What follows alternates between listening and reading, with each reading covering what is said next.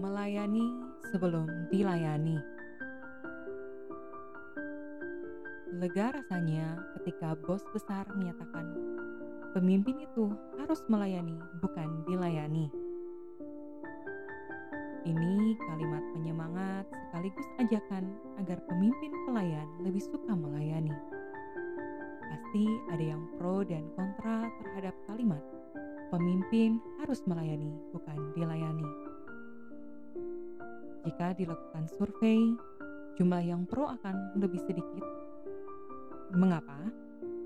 Karena kalimat pemimpin harus melayani itu sebetulnya sungguh menyakitkan bagi yang belum menyadari. Betapa tidak, kita sudah lama jadi pelayan yang tiap saat harus melayani. Ketika jadi pemimpin, eh malah disuruh melayani. Kapan dilayaninya? Sambil manyun. Enak aja. Banyak pemimpin pelayan yang gak legowo atau tidak ikhlas ketika diminta melayani. Sebetulnya kalimat melayani bukan dilayani ini setara dengan kalimat sholatlah sebelum disolati. Sehingga seharusnya banyak pemimpin pelayan yang menjadi sadar dengan kalimat melayani bukan dilayani.